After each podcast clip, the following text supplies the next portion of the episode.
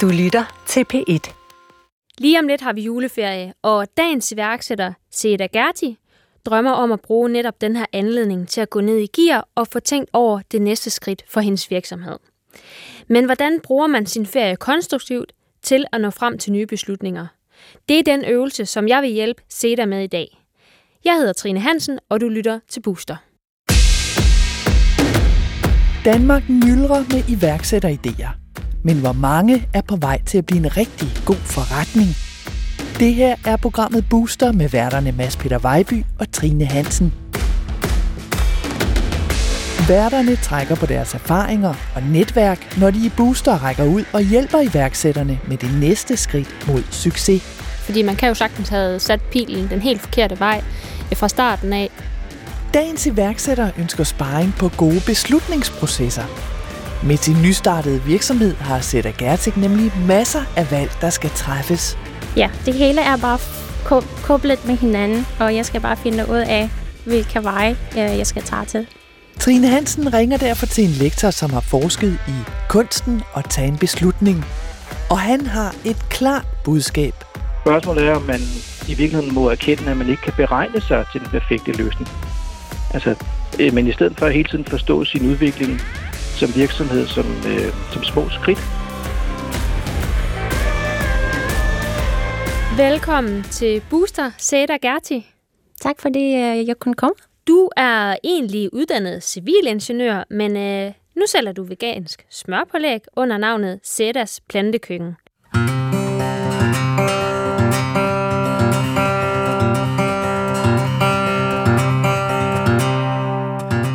Jeg hedder Seda Gerti. Jeg er 29 år gammel, og uh, jeg kommer fra Tyrkiet, Istanbul. Jeg har været i Danmark for 6 og halv år nu. Og jeg har Sedas plantekøkken, hvor jeg laver gourmet veganske smørpålægsprodukter, ligesom øh, hummus, både salte og søde, og nødsmør.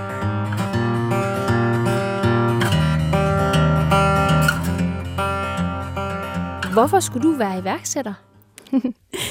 det er et virkelig godt spørgsmål. Øhm, siden jeg var et barn, følte jeg faktisk, at jeg ville altid være en iværksætter på et tidspunkt. Jeg vidste bare ikke, øh, i hvilken retning det skulle tage. Øhm, og siden jeg blev veganer, efter jeg var færdig med øh, min kandidatuddannelse, øh, følte jeg meget passioneret over veganske følgevarer, vegansk mad. Øh, og så det er bare begyndt med at øh, blive en madblogger, og efterfølgende skaber virksomheden. Altså, det var, det var en proces, så mm. hvis vi skal gå ind i detaljer, kan vi godt gøre, men uh, long story short. Øhm, og netop vegansk madvarer er jo et marked, der har potentiale med den her stigende bevidsthed om, hvordan man spiser plantebaseret derhjemme. Og øh, dit sortiment er lige nu op på 12 produkter, og tre særlige julevarianter. Øh, hvordan producerer du, og hvordan sælger du? Så øh, jeg har øh, to store kategorier. Det er øh, nødsmør og øh, hummus. Mm. Øh, men de har også andre kategorier i sig selv. Det betyder for eksempel nødsmør, både salte og søde og så hummus, salte og søde. Hvad betyder det? Det betyder, at øh, du kan spise salte ting, for eksempel sammen med salat, øh, eller øh, til den måltiller, det salte måltiller noodles, øh, råbrød, øh, og kartofler, for eksempel bagt kartofler. Og de søde varianter, lige meget om det er hummus eller nødsmør, kan spises med for eksempel pandekager, øh, morgengrød, øh, frugt, øh, knækbrød, mm. og så on. Um, så jeg producerer produkterne i et legekøkken, en kantinekøkken faktisk, um, uh, i Odense. Ja. Uh, det er et kantinekøkken fra et uh, kontorfællesskab, hvor der sidder så mange iværksættere, og jeg bruger deres køkken, når de ikke bruger det. Mm. Um, og hvordan sælger jeg mine produkter? Det gør jeg uh, via min hjemmeside, mm. men primært uh, som pop-up uh, på forskellige fødevaremarkeder. For eksempel er der en fødevaremarked i Odense, der hedder Godtorvet. Ja. Uh, jeg tror, der er to gange og så var der andre begivenheder, ligesom iværksætterbazar, hvor vi kunne tage som iværksætter og sælge vores produkter og tales med folk. Mm. Og så har jeg også været til uh, julemarkedet uh, Mm. i det sidste weekend. Ja, det var jo oplagt til din øh, julekategori. Yes, præcis. Jeg er lidt nysgerrig på, kan du leve af det her? Uh, lige nu nej. det er fordi, uh, jeg producerer ikke i store mængder. Og uh, de, de ingredienser, jeg bruger, de er økologiske. Um, og jeg bruger simpelthen bare normalt uh, køkkenredskab, vi alle har i vores hjem. Så bare en stor food processor, ikke engang en maskine. Mhm. Så uh, på grund af det er det hjemmelavet. Så jeg kan ikke tjene så meget uh, på produkt, når det er sådan. Um, men det var planen, at uh, jeg skulle øge pro- produktionen og uh, starte med at sælge i større mængder, uh, som ville så give mening. Uh, og Ja. det var også derfor, jeg har begyndt med crowdfunding-kampagnen. Hvorhen og hvordan gik det? Det gik virkelig fint, og det var på Coop Crowdfundings uh, platform. Uh, det, det giver os chancen for at være der som iværksætter og uh, tilbyde, tilbyde vores uh, produkter til folk, som er interesseret i at støtte uh, iværksætter i Danmark. Og uh, det gik virkelig godt. Og øh, de her penge, I så har fået øh, crowdfunding til, hvad har I brugt øh, pengene på? Um, kampagnen er lige afsluttet, så vi har lige fået penge faktisk i går. Tillykke med det. Tusind tak. um, vi skal bruge penge til et um, samarbejde med en økologisk fødevareproducent, som skal så producere i stedet for mig i køkkenet. Um, så planen er at um, samarbejde med nogle um, um, players i fødevareindustrien for at um, jeg får dem som salgskanaler. Så det er også noget ting, jeg skal reflektere over og tage en beslutning om, fordi der er mange muligheder. Så hvor, hvor skal mine produkter sælges? Um, det er et stort spørgsmål, Mm. jeg skal svare på. Ja. Det er mega spændende, det du snakker om, og netop det, du siger her til sidst om at tage beslutninger. Det er derfor, at du er kommet her ind i Booster i dag. Er der noget, der har overrasket mig ved at være en iværksætter? Det er et svært spørgsmål. Jeg tænker, der var så mange ting. For eksempel, du kan ikke sige, okay, jeg fokuserer kun på salg og ikke producere eller, eller omvendt.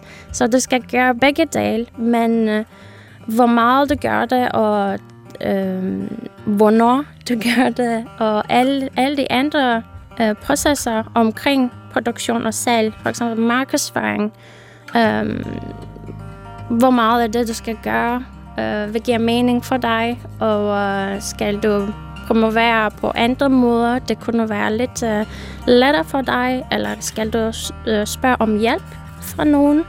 Så ja, der, der er mange ting øh, i det. Det, vi skal give dig sparring på i dag, øh, det har at gøre med juleferien. Øh, du har nogle beslutninger, der skal tages øh, på de vegne af din virksomhed, og juleferien, det vil du bruge til noget helt særligt. Yes, øhm, jeg skal primært finde ud af, øhm, hvordan jeg kan øge produktionen, hvordan det kan være, at øh, jeg skaber den samarbejde med øh, fødevareproducenten, jeg har lige øh, fortalt dig om. Mm. Der er en masse spørgsmål og overvejelser, øh, vi skal gå igennem. Um, og um, det kan kræve, at um, øh, mine produkter skal yderligere udvikles. Um, måske for eksempel, hvis jeg gerne vil tage til supermarkeder. Og um, ja, så salgskanaler, hvor jeg sælger mine produkter, vil ændre så, så mange ting for mig. Mhm. Så jeg skal tage en, uh, en stor stykke papir og skrive pros og cons, og hvad betyder hvad. Um, ja, det hele er bare koblet med hinanden, og jeg skal bare finde ud af, hvilke veje jeg, jeg skal tage til. Så der er jo faktisk en del rigtig vigtige beslutninger, som du er nødt til at træffe snart på vegne af virksomheden. Og det har du simpelthen tænkt dig at bruge din juleferie til. Yes. Så for at give Sada sparring til sin mission i juleferien, tager Trine om lidt fat i lektor fra CBS, Claus Varnes. Han har beskæftiget sig med beslutningsprocesser og kan fortælle, hvordan man kan ruste sig selv til at træffe de mange valg, man skal som iværksætter.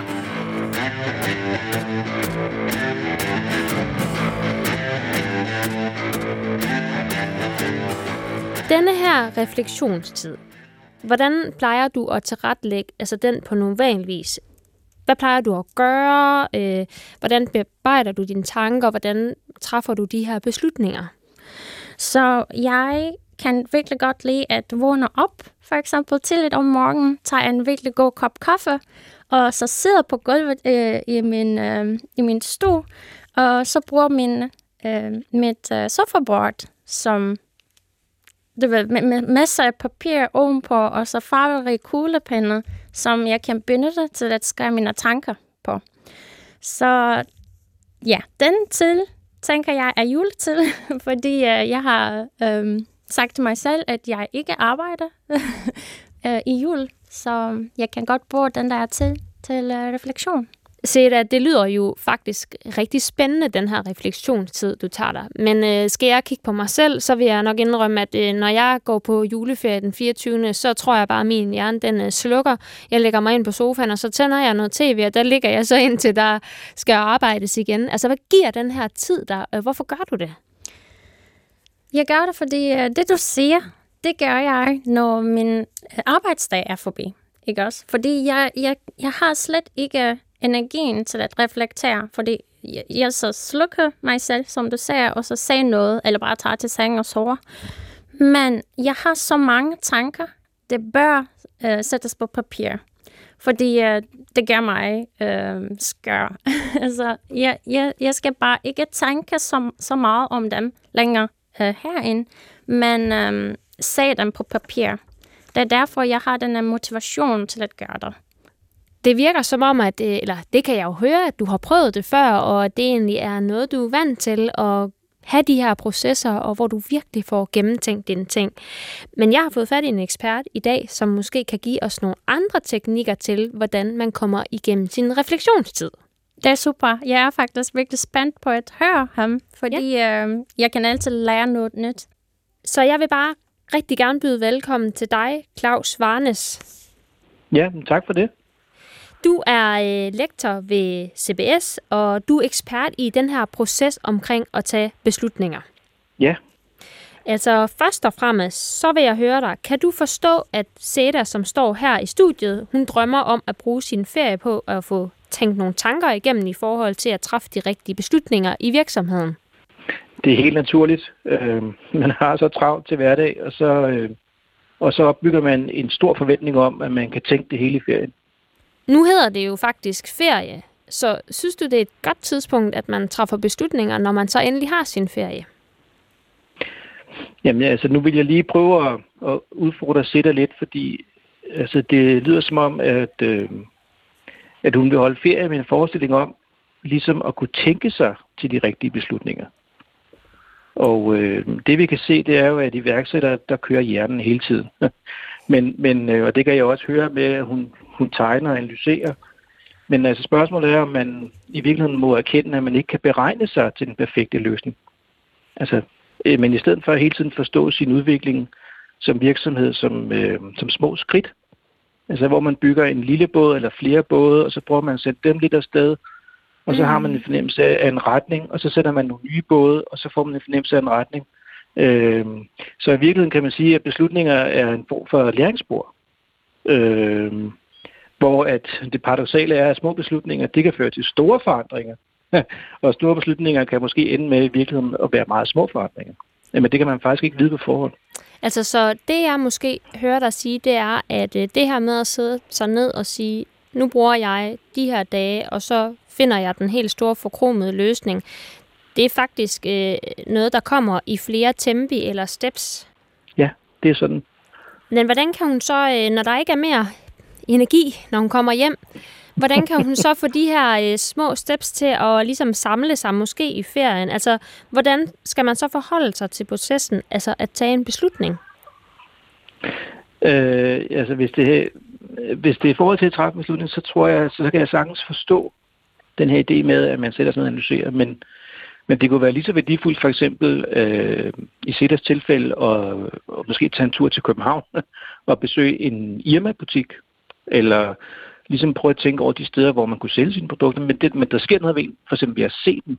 Og det er ikke sikkert, at man kan, man kan tænke sig til det på stuegulvet med en kuglepind. eller man kan tage på Aros, eller tage til Moskov, men, men det med, at man ligesom tvinger hjernen ind i nye sammenhæng, det vil jeg tro var lige så værdifuldt.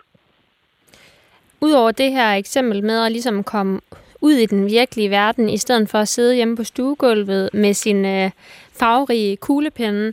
Prøv, kan du give et eksempel på, for at illustrere øh, til lytteren det, du siger? Ja, altså jeg har, øh, jeg har med stor fornøjelse øh, selv haft en baggrund i møbelindustrien, og øh, det gjorde jeg engang. Jeg skulle hjælpe en finsk forsker, som kontaktede mig med henblik på at finde en dansk virksomhed, som virkelig havde det, vi kalder omkalfatret sig selv, altså hvor man grundlæggende har lavet en helt ny type for forretning. Øh, og det vil sige, at man har fået nogle helt nye veje, end der, hvor man egentlig startede. Og det lykkedes mig til sidst at komme i tanke om en virksomhed, som hedder Bo-koncept. Øh, men da jeg lærte dem at kende som barn, der, der var de producenter af møbler og spåndplader, og der, dengang hed de Klub 8.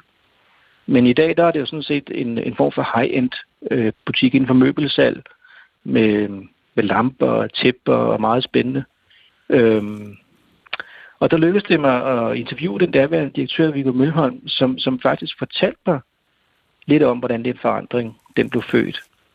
Og det var overraskende nok sådan en kombination af forskellige ting. Det var en rapport fra en studerende, der landede på hans skrivebord, som simpelthen foreslog, at han åbnede en butik i Frankrig. Øh, og øh, Vigo han kunne i forvejen godt lide Frankrig, og havde i forvejen succes med at sælge på en anden måde i Frankrig. Øh, så, så hans intuition gjorde ligesom til, at man siger, jamen skulle jeg ikke prøve at, at lave en lille butik? øh, og det er altså faktisk afstedkommet, at i dag der er det jo helt anden type virksomhed, end det var dengang. Så han, han lyttede til sin intuition. Men hvordan, altså, hvordan kom han så fra det, det ene til det andet? Altså? Jamen, han satte en lille båd i søen ved at prøve at lave en lille forretning, øh, som, på den måde, som, som dengang udfordrede lidt den måde, som man distribuerede møbler på dengang i Frankrig. Men, men han fik lov alligevel til at lave en lille forretning, uden den ligesom larmede for meget i forhold til hans andre kunder, og havde succes med det. Men så gik det op for ham, at så manglede han jo lamper og alt muligt andet til at sælge sammen med møblerne. Og, så, det, så det er mere sådan en form for den der idé med, at man ligesom prøver nogle små eksperimenter hele tiden. Mm. Så det er faktisk måske lidt hørt at sige, det er, at øh, is, altså, det er noget med at komme ud, prøve nogle ting, man måske ikke havde tænkt, var det rigtige. Ja. Øh, ja. Kigge nogle andre steder hen, end man sådan umiddelbart via sin intuition skulle gå hen med sit projekt, og så skabes der måske nogle ting, som man ikke havde forventet. Ja, Altså det er det her, altså hvis, hvis I tilgiver metaforen, så, så, kan man, så kan man faktisk ikke se om hjørner. men, men det man kan, man kan handle, og øh, det er måske også sådan lidt en, øh, en, sådan lidt en, en, en form for romantisk idé, det er det her med, at, at nu sætter jeg mig ned og tænker, og så kommer jeg til den rigtige beslutning. Og der, der øh, tror jeg, at det man kan sige på, øh, på eksemplet med bogkoncept, det er, at man er simpelthen nødt til at gøre noget for at tænke noget.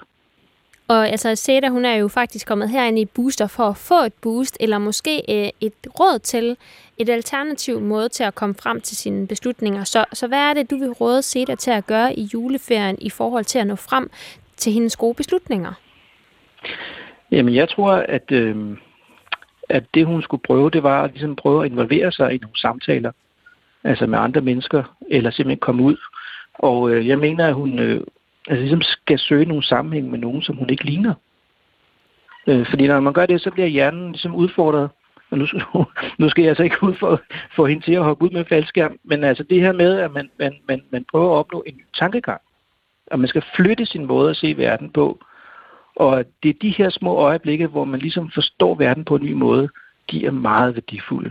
Og der er der altså nogen inden for forskningen, der kalder det for for medhedssituation, fordi at man jeg ved ikke, om I kender det, men nogle gange har man en samtale med nogen, og så uden man egentlig kan sige, hvem det var, så er man lige pludselig et helt andet sted, end man egentlig havde regnet med. Og, der, og det er de der meget, meget værdifulde øjeblikke, som både er værdifulde for SEDA, men bestemt også for store virksomheder. Øh, så hvis jeg skulle have en pause eller en lille ferie, så ville jeg ikke fixere den i en tid med at være alene hjemme på stuegulvet øh, og, og tænke og analysere. Men jeg vil nok fixere altså, altså i stedet for i tid. Altså andre mennesker, nye mennesker i andre sammenhænge. Øh, tage til Tyskland og se, hvordan sælger man vegansk. Øh, nede i Flensborg for eksempel. Øh, det tror jeg er en bedre investering, end, end at prøve at sætte sig ned og beregne det. Altså Seda, hun skriver og skriver herovre på sit papir, så jeg bliver simpelthen nødt til at høre Seda, hvad er det for noget, du skriver ned? Hvad er det, du, øh, du hører? Um, altså, jeg skal først og fremmest sige, at det er ikke anden alder. Um, jeg gør også disse ting, uh, Claus siger, og jeg er virkelig glad for det. Jeg tager faktisk til Tyskland også, så det, det, er, det er også virkelig godt. Um, og jeg kender deres uh, veganske um, udvalg. Altså, de har så mange forskellige produkter. Så, um, dem tjekker jeg selvfølgelig igen og ser, hvilke nye produkter de har fået. Um, og jeg tænker, det er, det er rigtigt. Uh, jeg elsker at uh, tale med folk, folk, der ikke ligner mig. Um, og jeg kan godt se, hvad, hvorfor han siger det. øh, fordi det er også for eksempel meget vigtigt øh, i forhold til innovation. Ikke også? Så det kommer altid nye tanker, når du taler med nogen anden. Øh, så det er helt rigtigt, og øh, jeg gør også, altså jeg kommer ud, så jeg er ikke kun øh, på gulvet, der, der sidder og skriver det. Jeg taler med øh, butikker. Det har jeg faktisk gjort i morges her i Aarhus. Jeg har taget til et butik og spurgt dem, øh, hvad jeg skulle gøre for at øh, sælge mine produkter der. Så ja, det er... Øh, Altså, jeg kan jo ikke lade være med at udfordre jer to lidt, fordi når jeg tænker på det der med, at man sætter sig ned, og nu reflekterer vi... Altså, for mig, der minder det mig lidt om det der, når nogen spørger mig, om man øh, vil have en kaffeaftale.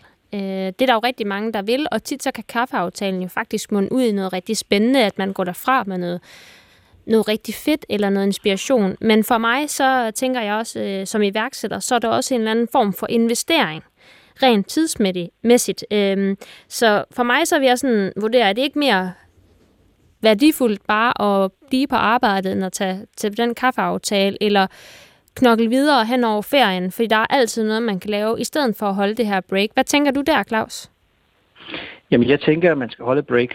Øh, men, men som du også selv siger, så er det mere et break, end det er en ferie. Fordi jeg tror ikke, at iværksættere ligesom holder ferie. fordi, fordi hjernen, den kører hele tiden. Mm. Øh, så jeg tror, jeg tror, man skal lave et break, og så skal man sætte sig selv ind i nogle nye sammenhænge. Sæt der rækker hånden op herover. Og det er lige præcis, hvorfor jeg skal sidde ned og skrive mine tanker på et stykke papir. Så, så er det ikke længere i mit hoved, men på, på et stykke papir, så kan jeg få lidt øh, øh, ferie. Men hvorfor skal du ikke producere noget mere nødsmør? det skal jeg ikke. Okay. Ej, men det, det, er jo øh, det er spændende at se, hvordan man, øh, man tænker forskelligt som iværksætter. Altså, nogen er bare sådan, at der skal knokles på, og hvert sekund og minut, det skal bare bruges på at arbejde. Hvor andre har virkelig en form for værdi i at trække sig tilbage og sige, jeg bliver simpelthen nødt til at få det her ud på papir, det skal ud af mit hoved, for ellers bliver jeg simpelthen sindssyg. Men øhm, det, jeg ligesom hører dig sige, Claus, det er, at du skal gøre noget for at tænke noget. Så udover at det selvfølgelig er fint, at Sætter sætter sig ned på stuegulvet med de farverige kuglepinde, så skal hun altså også ud og gøre noget, som hun blandt andet har gjort i dag. Er det korrekt? Ja, det er helt korrekt. Sætter, er der noget, du øh, rigtig gerne vil spørge øh, Claus Varnes til? Ja, jeg vil faktisk gerne spørge ham, hvordan han tager sine beslutninger. Altså er det en slags øh, tool, øh, han bruger, værktøj? Sætter, det var et godt spørgsmål. Det, det er selvfølgelig svært øh, lige at forestille sig en anden verden, men den verden, som forsker, det er, at man laver nogle forskningsartikler, og så forestiller man sig, at det er nogen, nogen gider læse. Det er noget, nogen gider læse. Men, men, men man ved det jo faktisk ikke. Og man ved faktisk ikke, om man kommer noget nyt, når man starter et forskningsprojekt.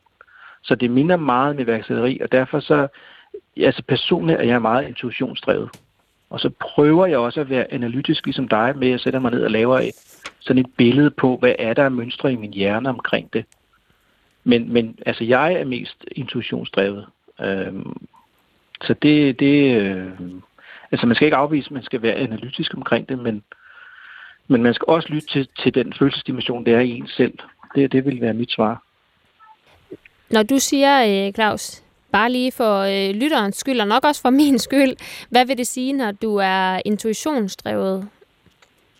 Det svarer lidt til, og jeg ved ikke, om det, er, om det er den rigtige analogi, men, men nogle gange, når man sidder nede i banken, det ved jeg ikke, om I kender, mm-hmm. så har man et lån, så har man et lån, og så siger banken, øh, vi, skal du ikke lægge lånet om? Så siger man, øh, jamen hvad, stiger renten, eller falder renten? Og så siger banken, ja, men det må vi ikke rådgive dig om, og det kan vi jo ikke, og vi kan slet ikke forudse, hvilken vej det går. Så, og så, hvad skal man så gøre? Så ender man jo alligevel med at sige, ja, men jeg tror på, at, at renten falder, eller renten stiger, sådan noget tid på lige i øjeblikket, men stiger den så meget, ikke? så ender man med sådan en intuition, fordi at man har ikke det, det, som økonomerne kalder fuldkommen information. Og, og det kræver jo for at lave rationel beslutning, at man faktisk ved alt. Og det kan man jo ikke. Så man skal, man skal anerkende, at man ikke kan vide alt, og så skal man lave det, der hedder en form for tilnærmelse, hvor man både aktiverer den, den højre side af hjernen og den venstre side af hjernen. Claus Varnes, jeg vil bare sige tak, fordi du vil være med til at booste vores juleferie med gode råd til at træffe nogle beslutninger. Jeg er i hvert fald sikker på, at øh, både mig og Sætta, vi skal hjem og gruble lidt i ferien, men vi skal også se fjernsyn. jamen, jamen tak fordi jeg måtte være med. Det var hyggeligt. Tak for det. Tak, Claus.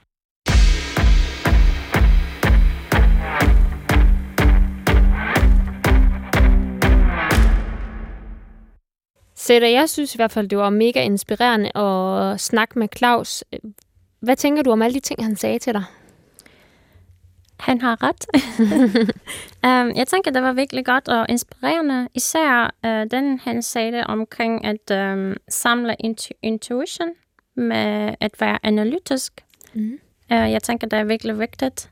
Fordi nogle gange føler jeg, at uh, jeg prøver at undgå at være, uh, at, eller at lytte til min mavefornemmelse. Fordi jeg tænker, at jeg skal være mere analytisk. Men um, det var faktisk virkelig dejligt at høre ham sige, og du, at sige, at uh, mavefornemmelsen er også vigtigt. Mm-hmm. Og um, jeg tænker, jeg skal huske det, når jeg skriver ned, hvad jeg skal gøre i fremtiden, øhm, i, i disse kommende uge, hvem jeg skal tale med, øhm, så, så skal min mavefornemmelse også være med. Mm. Øhm, noget, der også er sindssygt vigtigt for mig, når jeg beslutter mig noget, det er det her med at sige, den beslutning, jeg tager, er det en, jeg også synes, der er øh, sjov for mig, eller er det noget, jeg bliver drevet af og motiveret af? Fordi man kan godt blive så analytisk og få så meget ned i, nu er dine beslutninger ikke noget, der nødvendigvis skal i det regneark, men nogle gange så kan man analysere alt det sjove ihjel, eller analysere øh, hele ideen ihjel. Så det er i hvert fald noget af det, jeg virkelig vil anbefale. Da jeg startede min virksomhed, der havde jeg ingen virksomhedsplan. Jeg havde ingen forretningsplan. Mm-hmm. Jeg gjorde, hvad der faldt mig ind, og hvad jeg tænkte, der var den rigtige vej. Og i takt med, at min virksomhed er vokset, så er det klart, at så skal der mere data og fakta ind i mine beslutninger. Men helt grundlæggende, så kan jeg rigtig godt lide at være intuitiv og lytte til, hvad min egen fornemmelse er. Jeg tænker det er, fordi jeg har læst innovation, og jeg har læst alle mulige ting, man skal gøre. Altså skrive businessplan, lave værdikædeanalyse og så videre. Du ved, der, der er bare så mange ting, øh, så mange værktøjer, man, man kan bruge. Um, bliver jeg måske sådan noget analytiker, og ikke så meget øh, uh, lytte til min intuition. Men det er rigt, rigtigt, at det skal jeg gøre.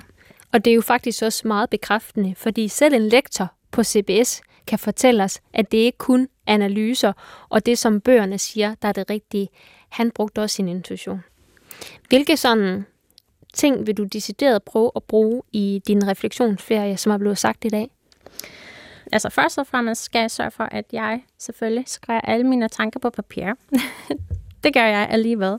Men så skal jeg også overveje, måske øh, har flere stjerner på øh, papiret, hvor min intuition ligger. Tusind tak, fordi du vil komme her ind og fortælle os om din virksomhed og den måde, som du øh, bruger din juleferie på. Og måske er der andre, der skal sidde lidt om i forhold til deres juleferie nu. Selv tak. Det var virkelig, virkelig spændende og meget inspirerende at være her. Booster var i dag med Trine Hansen. Programmet var tilrettelagt af Sara Røykær Knudsen og Diana Bak. Jesper Langballe er redaktør. Du kan finde flere boosterprogrammer med iværksættersparing i appen DR Lyd.